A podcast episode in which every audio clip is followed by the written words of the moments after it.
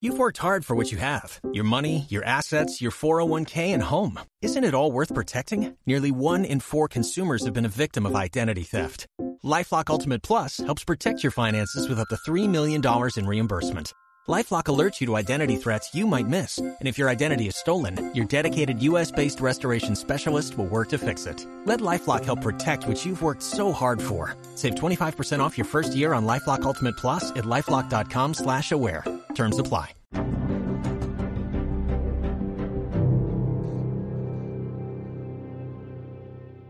Hey there, Crimeaholics. It is Kinsey, your host today, to bring you a very special episode this week. If you are in our group on Facebook, then I'm sure by now that you have noticed that I have talked about Eric Haider quite a bit in the last two weeks.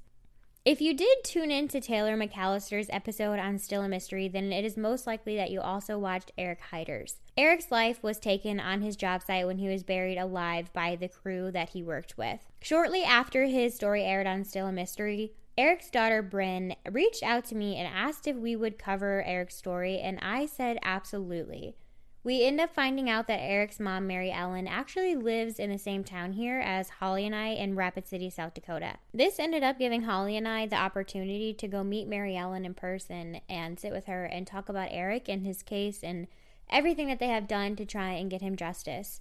You guys, we end up spending four hours at Mary Ellen's kitchen table just laughing and crying and having so much frustration over the injustice in his case.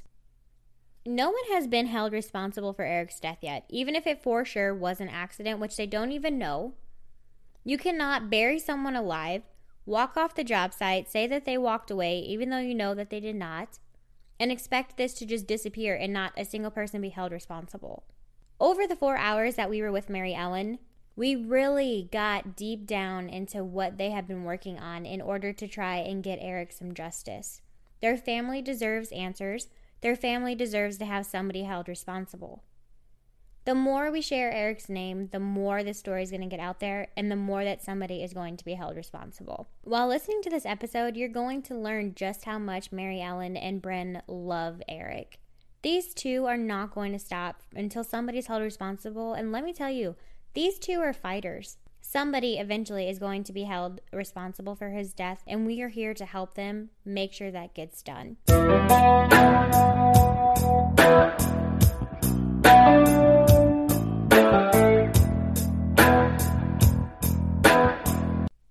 After spending so much time with Mary Ellen and getting to listen to stories about Eric's childhood and who he was and all these different things about his life, it's really as if Holly and I knew him personally after speaking with Mary Ellen, we definitely have gained new family. And when we got in Holly's car that night when we left her house, I looked at Holly and I told her, I know this is going to sound crazy, but I really felt as if Eric was there with us, at, like at her table. I there was just this strong, overwhelming feeling that his spirit was there with us. And she said, It's not crazy. She's like, I'm about to start tearing up again because that's exactly how I felt. Listening to Mary Ellen talk about Eric is just a very humbling experience, and I am so excited to be able to share this with you guys. He was a social butterfly. He got along with anybody and everybody. And he always had that Elvis look because the left side of his face was partially paralyzed. Always say the king is in the house, you know, which he thought was pretty cool even with everything he had gone through, he was still such a soft hearted, caring, loving, doting person. And yes, a mama's boy. We spent many, many hours together, many days together. Eric was Eric. It was love me for who I am or don't bother with me. I don't care. I mean, he just, he didn't care. It was whatever. And then he got into they don't make them anymore, but they were JNCO jeans. Oh, you know the JNCOs. Yes. yes. Oh gosh. yes. the JNCO jeans, the JNCO pullover, the you know that's what he wanted for Christmas one year was a pair of JNCO jeans. well, Eric, do you realize they're about seventy bucks a pair? Anything. I mean, he he was so easy to get along with and he loved anything outside. whether it was snow skiing or water skiing or fishing or boating or anything, anything that he could do outside, he he loved. And he'd always call me at work at the goofiest times for the goofiest things. Like one day he called me up and goes, Mom, I need you to bring your car to the creek. And I said, Why? I got a fish and it's too big to take home on my bike. It'll be rotten by the time I get home. Fine. Let me see if I can take my break. Hurry, Mom. Got to the creek, loaded up these fish, took off for home, and I told him, I said, You do not clean this in my house.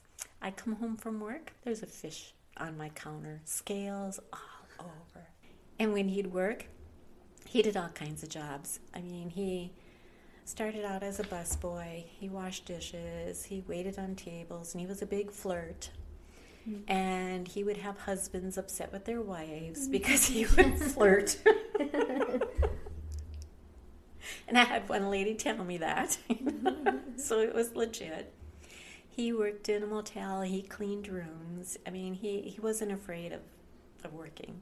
He did anything and everything. And he he wasn't a lily white child with special privileges. He was in and out of jail. He did prison time. He had tattoos. He had piercings.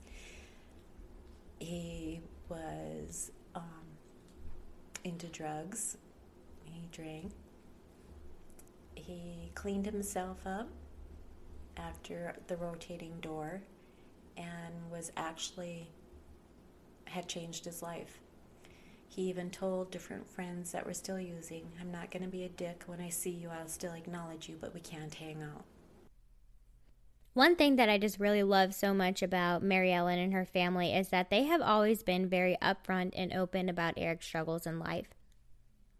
It's not uncommon for people to have different types of struggles in their life, and there should not be any type of stereotype around whatever they're struggling with. And unfortunately, it seemed like in this case, because Eric had troubles with drugs and he spent some time in jail, that this kind of affected his case. And if you have been listening for some time now to me and Holly cover these cases, you know that Holly and I cannot stand when a case is not getting worked on properly just because somebody has some type of stereotype around them. One thing that really kept Eric going was his kids. Eric had Bryn and her brother, and Eric had Bryn at a really young age. He was just about 20 when Bryn was born, but Bryn and him had a huge bond and a really close relationship. She was just about 10 years old when Eric started working for Koffel. And when Eric first disappeared, Bryn really struggled with it. It hit her really hard being only 10 years old and having that close bond with your dad and then for him to just be gone, I honestly cannot even begin to fathom how hard that had to have been for Bryn. She she kept holding hope that he was going to walk through the door. He was going to come home. He was at a friend's. She kept waiting for him to walk down the street or walk in the house. We were we had a boat and we were Bryn and I were sitting in the boat out in our driveway. And we saw somebody walking down the street, and we both held our breath because Bryn goes, That's my dad. That's daddy. And she started yelling, Daddy. It wasn't daddy, it was her uncle. How do you explain to a little girl? We don't know where he is. We don't know what happened. We just know he's not coming home. Because everything was left behind. Eric had a pacemaker. He had three heart attacks before they did the pacemaker. He was 23, 25, and 27. And we knew that without any of his medications, he would never he would never make it. According to Mary Ellen, Koffel is a very small privately owned company, and over the years they were like involved in some pretty shady stuff. But unfortunately, prior to Eric getting hired there, he was really unaware of what was actually happening and a lot of this stuff they actually did not find out until after Eric's death. And I took him for his interview. And I waited and waited and waited and waited. And finally he came out. I said, My God, what did they do? Draw blood and everything? Because you were in there forever. He goes, Mom, I have never been in an interview like that before in my life. And I said, Well, why? What was so different about it? And he goes, They asked about every detail of when he was using drugs and when he was in jail. And he said, all that background you can look up. They do a background check on you, but they questioned me in detail. And I said, why? He said, I don't know. I've never had anything like that happen to me before. And he had worked dirt work prior for a different company some years. But he went to work for him anyway. And he he had only worked for them three weeks, but I know the week, the week before it happened, we were talking, and he said, "I got to find something different." He said, "I can't work for them." And I said, "Why?" I said, "My God, you you haven't been there that long." He said, "No, they're just crazy." He said, "None of them are accountable for any of the work that they do." He said, "They're sloppy." He said, "They don't cage, they don't tear, they don't this, they don't that." I said, Well, you don't quit unless you have another job. He goes, No, I know, I know. I said, Okay. And then the morning that all this happened, I had taken Eric to work and I dropped him off and gave me a kiss and a hug and said, See you later, Ma. He said, Okay. So he got out and, and I watched him put his stuff in the, the work vehicle and I watched him walk down into the fenced yard where they were getting their trailers and stuff ready. And then I turned around and I drove off. Well, then that night, Jody called me and she goes, Have you talked to Eric? I said, Not since I dropped him off. I said, Was I supposed to pick him up? She goes, No. She said, I have the car because their car was getting worked on. I got my car back today. She goes, But I went to get him. And she goes, Everybody's vehicles were still there. So I ran and I did some errands and I come back and everybody's vehicles were gone and there's no Eric. I can't get a hold of him. I said, Have you tried calling coworkers? And she said, Yeah, none of them will take my call. So I said, You call the police. I will call the hospitals to see if something happened. Nobody had any registrations of Eric being in a hospital from Dickinson all the way to Bismarck. Police, you know, hadn't been missing that long, so they really weren't worried about it. So Jody's brother and brother in law went from New England into Dickinson and started looking. I think Brian looked until like four in the morning, went home, got a little bit of sleep, went back, and then everybody started looking because it was not like Eric not to be around all the men that were on the crew that day with Eric all stated over and over that Eric walked off the job site and just never returned. But being that Mary Ellen was really close with Eric and she just has that mother intuition, she knew that Eric never left that job site. And she kept saying over and over, I know he's there. I know that he did not walk away. Eric is still at that job site. Eric went missing on May 24th, which is Labor Day weekend, and the police just had no urgency. But she was so adamant about making sure that they checked that job site for Eric. We were on our way to Dickinson. The police finally agreed to do a dig and search the grounds because I kept saying, He's there. He's at the work site because he wouldn't just walk off. Well, the company kept saying he walked off to cash a check, his paycheck, which was in his lunchbox that they brought back to Bismarck that Thursday night, along with a backpack that had a clean pair of shoes and a clean t shirt because Eric wouldn't get in and out of a vehicle with his dirty shoes and stuff. And the company told the police where they were working, and they had blueprints and dug a hole and then they drilled every 12 inches a hole in the ground. And they had hound dogs that they brought from Aberdeen, South Dakota, and the dogs would sniff those holes. It was misty and rainy, and the land there was like clay, so you were slipping and sliding all over the place. But then it got dark early, and it was too wet, so they decided they were going to quit for the day. So we went back to Lincoln, and the next morning we headed back to Dickinson. And on my way back to Dickinson, police called and said, Marianne, we're about 99% sure we're going to find Eric today, so you need to make arrangements for a funeral home to accept his body. I said, okay. So I made the phone call to the funeral home, told them who I was, explained what was going on, and asked if they would um, accept Eric's body. And they said just give him a call when we find when we find him. So we got to Dickinson and they dug the second hole and in the course of digging that second hole and they did they they made it a huge hole and they hit a pipe and broke it so it flooded that ended the search. There was no more searching. Told us we could leave and they took down all the yellow tape or that they strip off of and they took their little trailer and they all headed back to town. We were the last ones to leave. Because I said, he's still here. I know he is. He wouldn't have walked off. Nobody came to get him. Nobody forced him. He's here. Well, I was considered a crazy mom that didn't know her child like I thought I did. I told him, I said, You don't understand. I knew Eric like the back of my hand.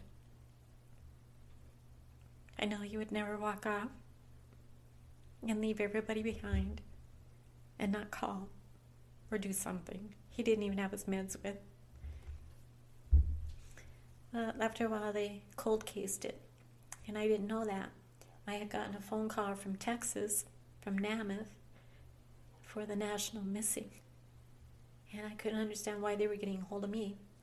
They needed DNA, and I said, "Why do you need DNA from me?" for your son Eric. I said, How do you know about my son Eric? Well, the Dickinson police referred him to us as a missing case and it's closed. I said, It's not closed. And she said, Yeah, it's, it's a closed case. That's how we get them.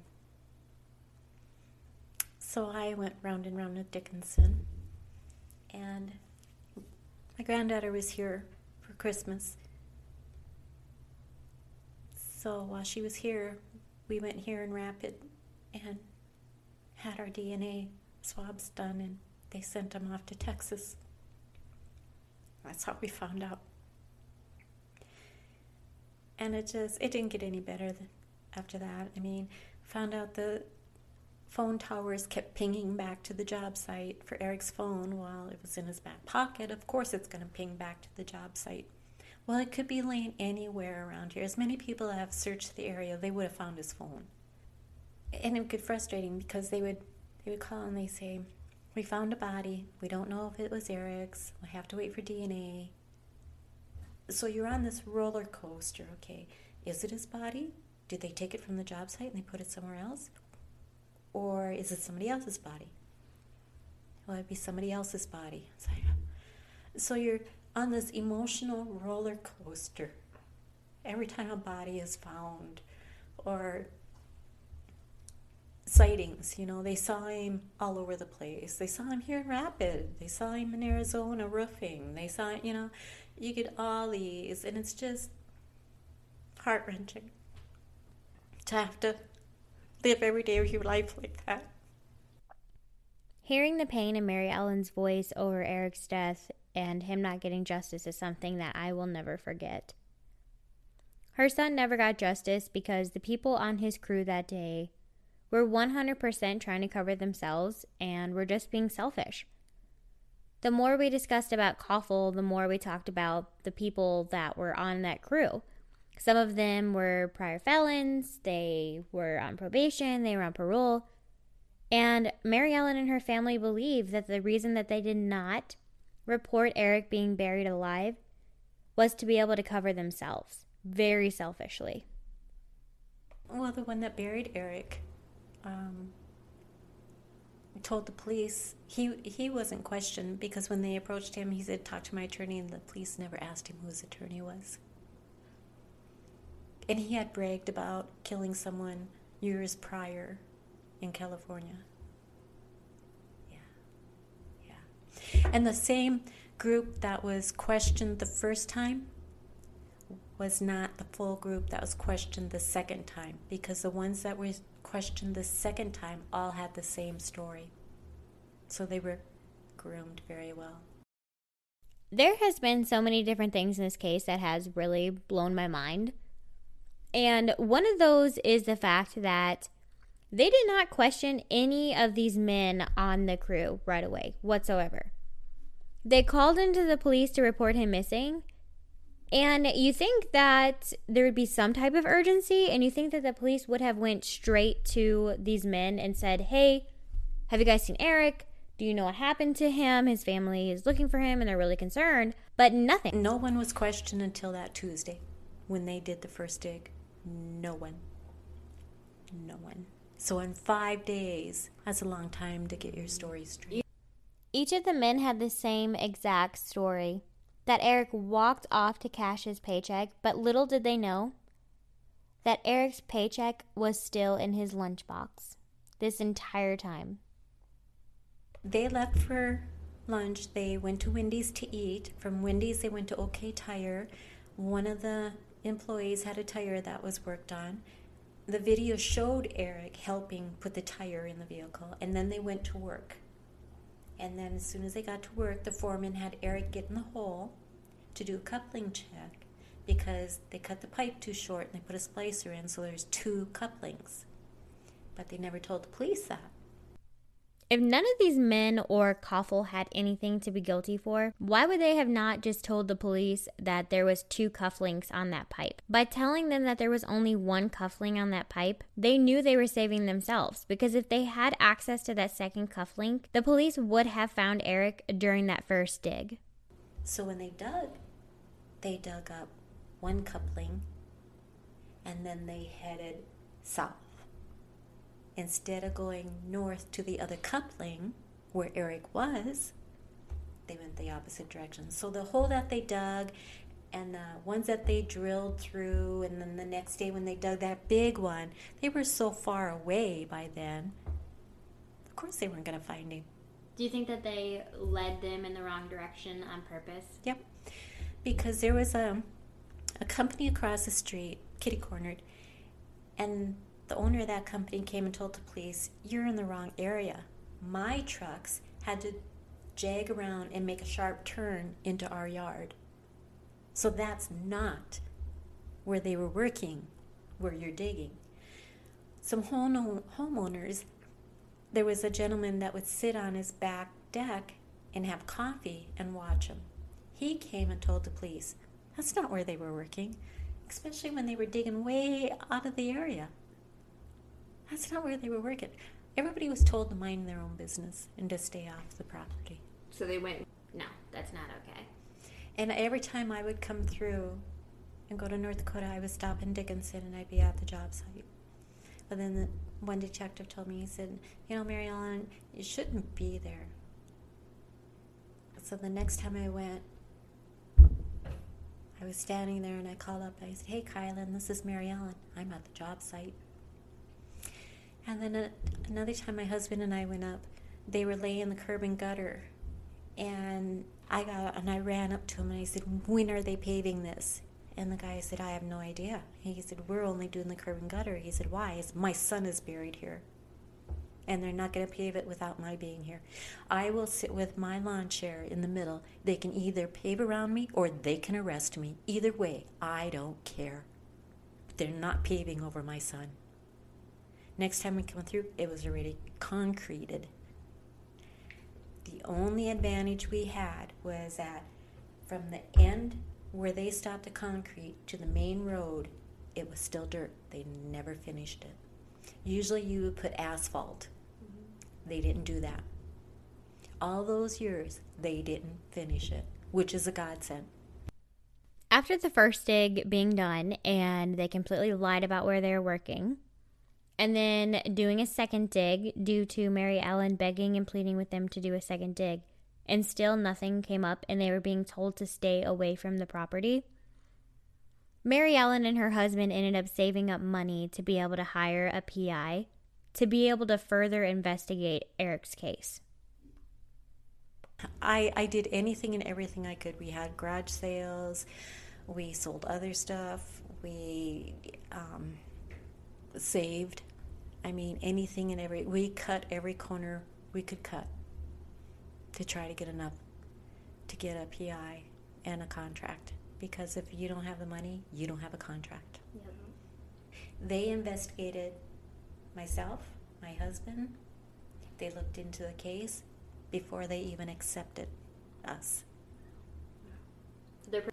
And North Dakota would not work with RPI. They weren't going to let him in the state. They weren't going to let him at the job site. They weren't going to honor his licensing. The FBI actually licensed him for North Dakota to get in. I said from the very beginning I wasn't going to stop until I took my last breath. And if I didn't have a breath to take anymore, you better be looking at the same company that killed my son. And I said they had blood on their hands and it wasn't going to wash off. And I was going to be their worst nightmare. And I am still.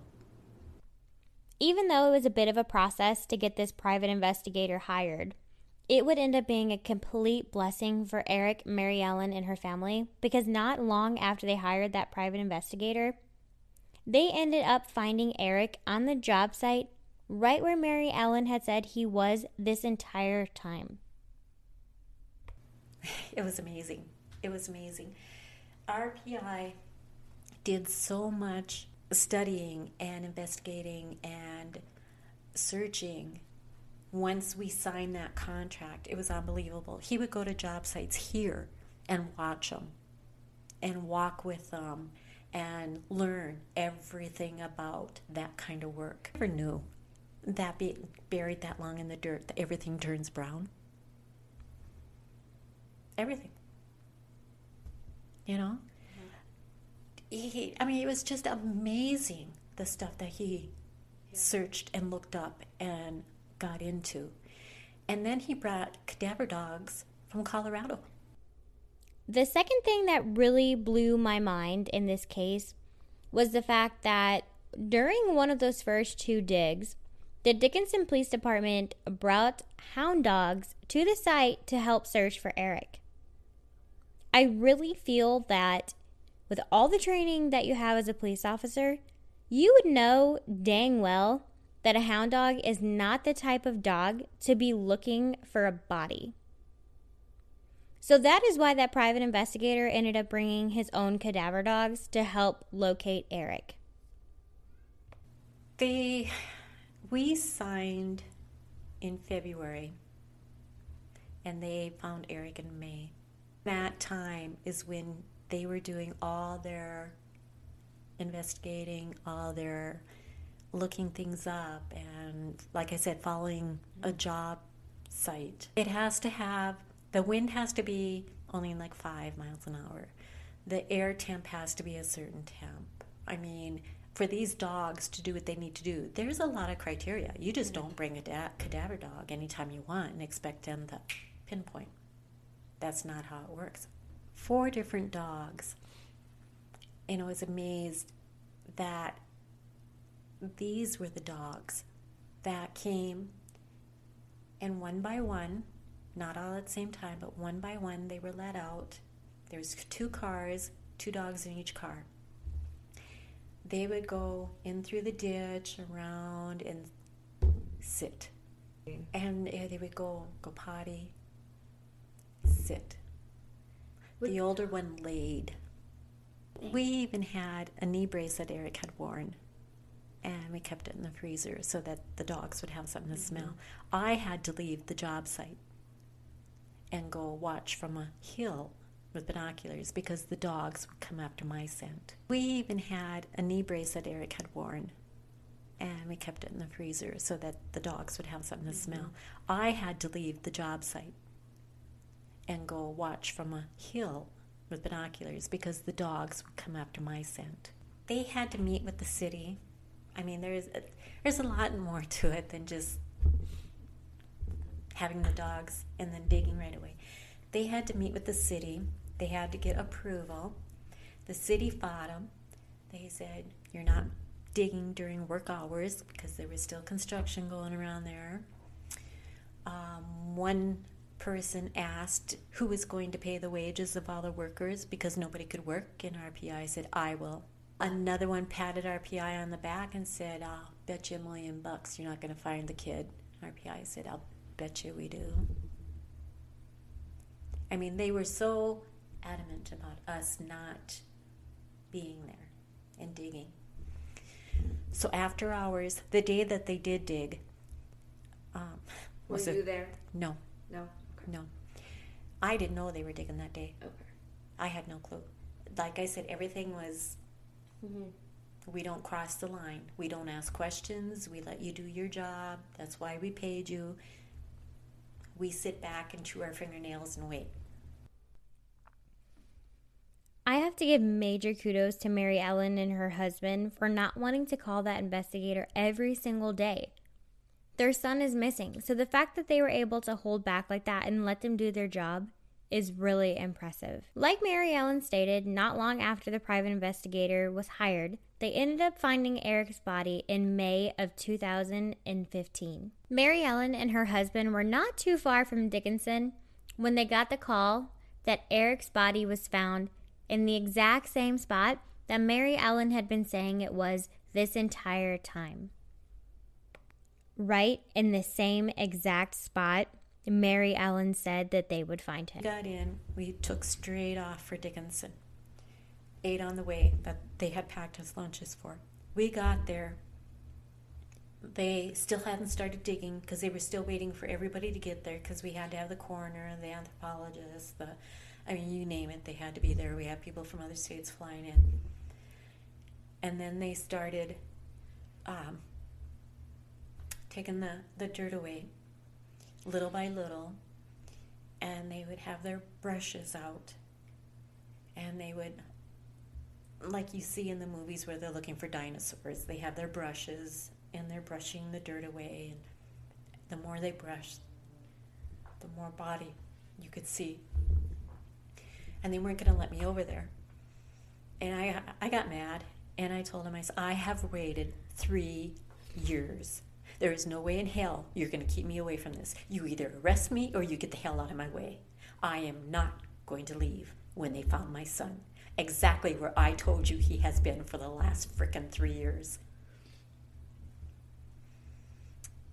So they called the Dickinson detective and said, We have his mom. She wants over there. He said, I'm on my way. He comes walking, goes, Marianne, you're going to have to drive all the way up and around and come around the other way and come in. We did that, got there. They weren't going to let me past.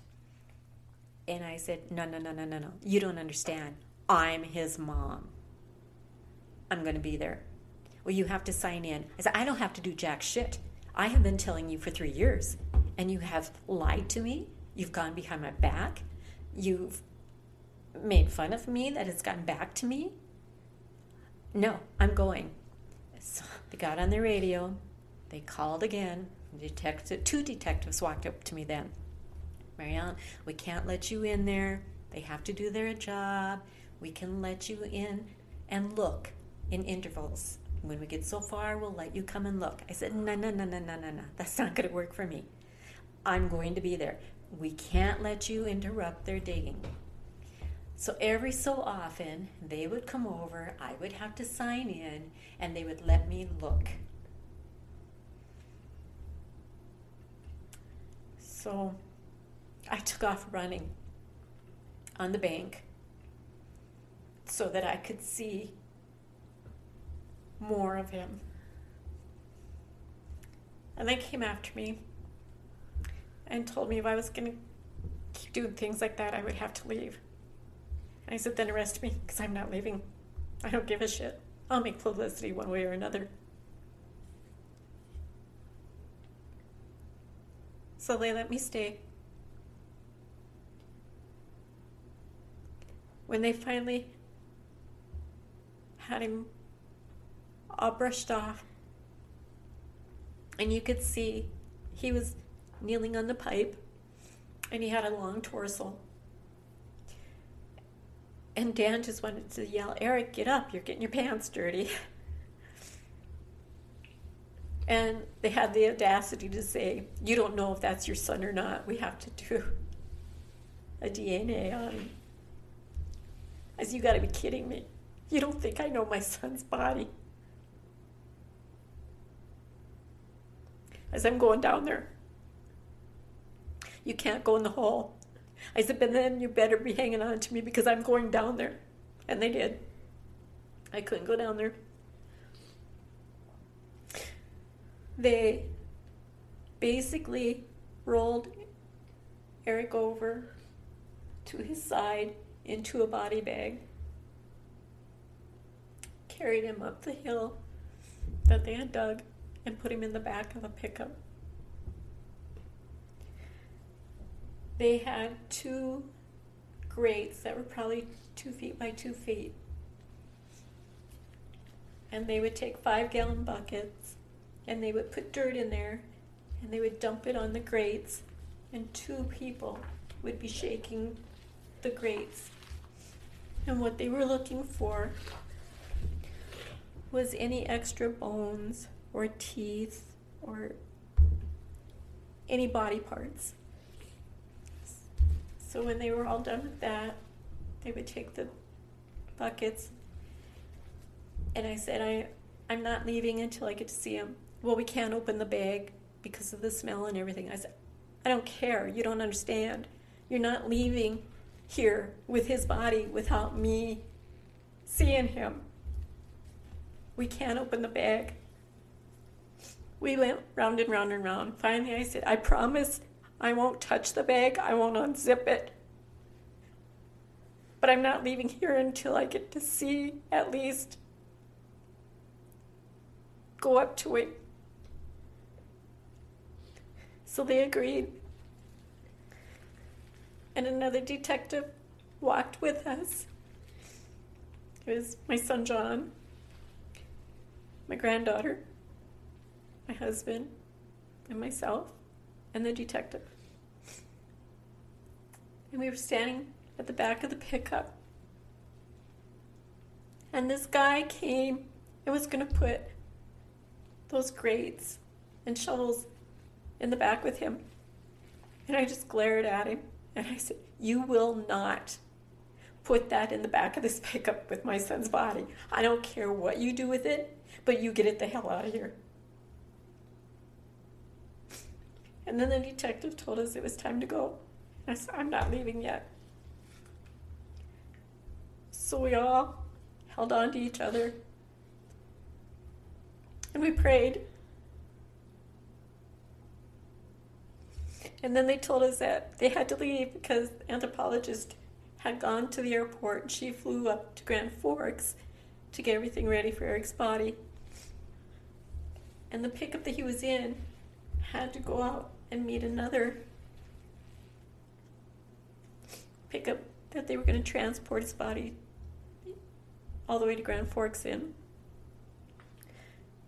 So when they left, they said, okay, you can leave now. I'll leave when I'm ready to leave. I'm not leaving now. And they went the opposite way that we came in, and it was just a dirt path road. And we watched the pickup until we couldn't see it anymore. And then the police got all of their things together. And then they left. They took all of their stuff. And everybody left. We were the only ones there. We just kind of kind of walked around. We went into the hole where his body was.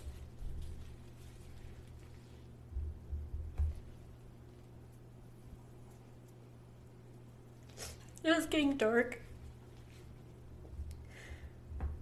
And my girl, one of my girlfriends and her husband got us a room at one of the motels. He said, You're not driving home like this.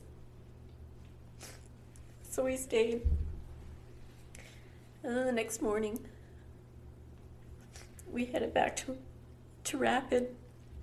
And right when we got into town, we were only home maybe half an hour and we met with our PI and went over everything that had gone on.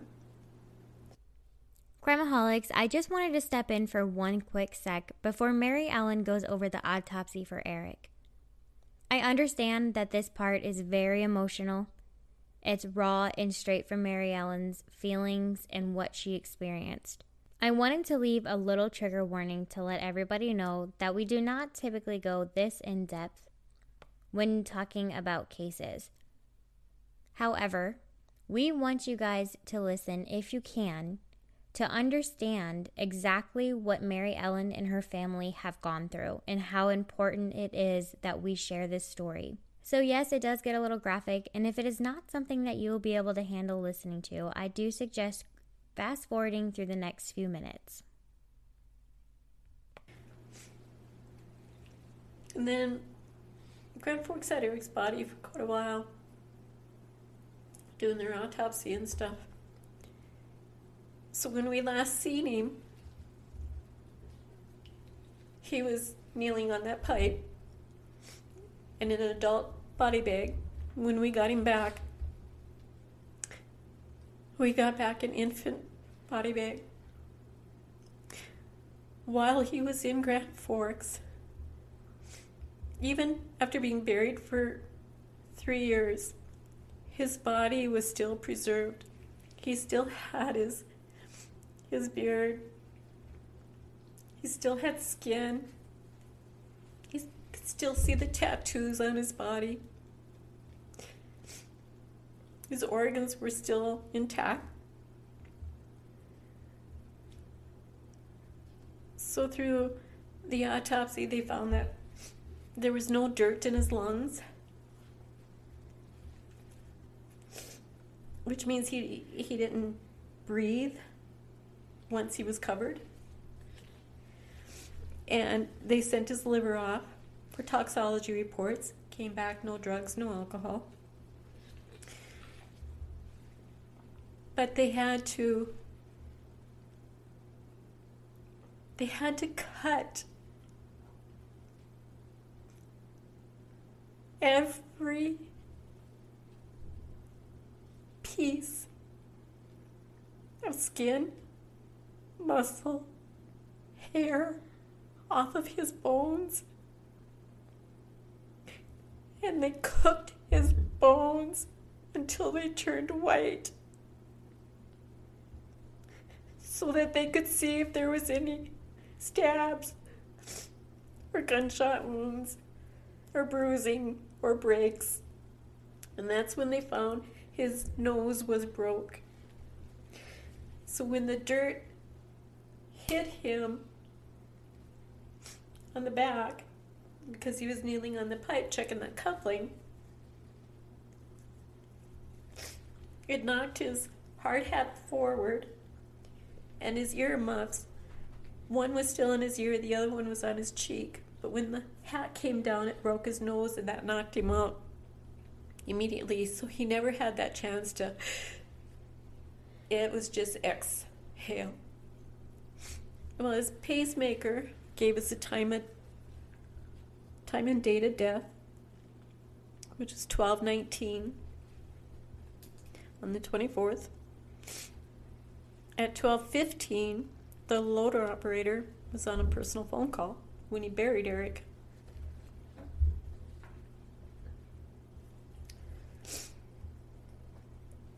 When we got his remains back, when you opened the body bag, it was all his bones with his skull, and there's four brown paper bags labeled right foot, left foot, left hand, skin and tissue. We never got his right hand back to this day. The hand they found the night they found his body. We've never gotten back to this day the glove that they opened and saw his hand in that broke off and the officer threw on the ground. We don't know where it is. How do you misplace a hand? I I couldn't I couldn't bury him again. I had him cremated. He's on my headboard. on my bed. I couldn't put him back in the ground.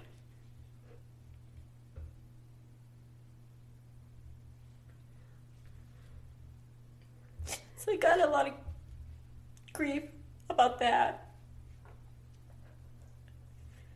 But there were nights where, before we found him, it would be cold out and I just wanted to take a blanket and cover him.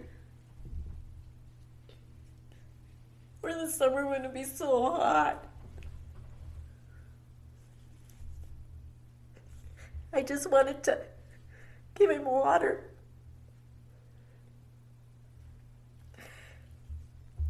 Kind of ironic when we found him on a water pipe.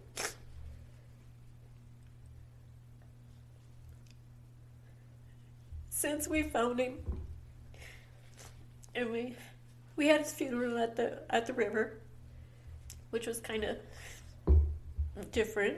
The funeral home didn't know quite what to do with me.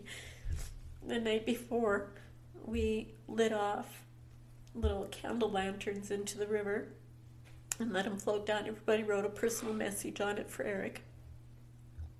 And then the next day, we had the services.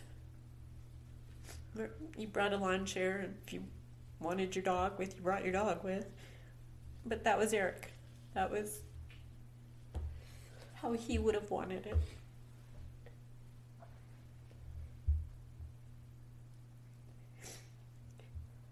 And since then, it's just. Even at the funeral, we, RPI was there. We had police there because we didn't know who was going to come after everything that had been going on. We've never heard one word from the company. Um, not we're sorry, or sorry for your loss, or kiss my ass, or anything. Nothing. Not one word. It's been over eight years and not a word. Not even most companies you work for will send a plant. Nothing. We've had three different attorneys one just stopped corresponding with us, just simply stopped, kept the money, but you know, just stopped corresponding. Uh, another one worked with us for over a year.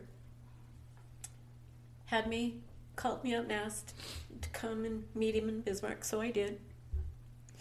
During our conversation, told me I needed to put hundred thousand dollars in a kitty and when that got down, I'd need to bump it back up. And I looked at him and I said, I don't have that kind of money. You know I don't. He says, Yeah, I know. I said, Then why are you telling me that's what I need to do? He says, It's time to let it go. And I looked at him and I said, If I went out and I buried your neighbor's dog alive, by tonight I'm in jail with a bond over my head waiting for court. And they can bury my son alive and walk. And he looked at me and he just put his head down and he shook his head. You're right that was when the pipeline was coming in and they were fighting it and he could make more off the res fight and i'm not in any mean way putting down the res i was born and raised on a res but to drop hours because you're going to make more off of of that that is morally not right. After having us for a, a year, another one, she was so excited to work with us and couldn't wait. And then she called me up and she was with a firm with five other attorneys and said it was conflict of interest. One of the other attorneys had worked with someone dealing with Koffel and we haven't been able to get a North Dakota attorney since. So, I don't have a lot of um, nice things to say about North Dakota, even though that's where I was raised, I went to school, went to college, and worked, and both my two older sons were born in Bismarck, and went to school. Eric went to college. They both worked North Dakota. I still have two sons in North Dakota right now.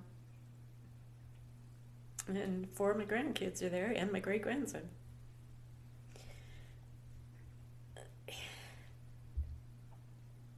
It's so frustrating.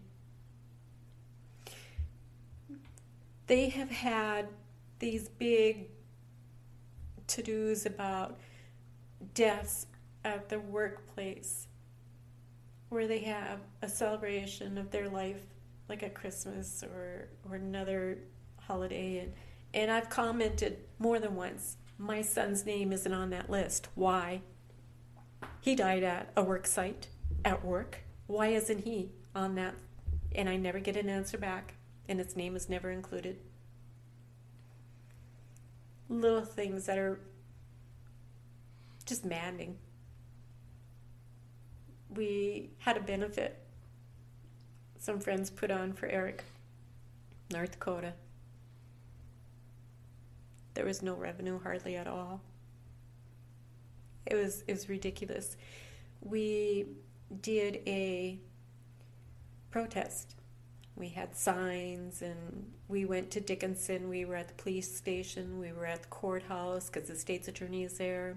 Went to Bismarck and they asked us if we had permits to do the protests. So we couldn't be on the properties. Yeah. There's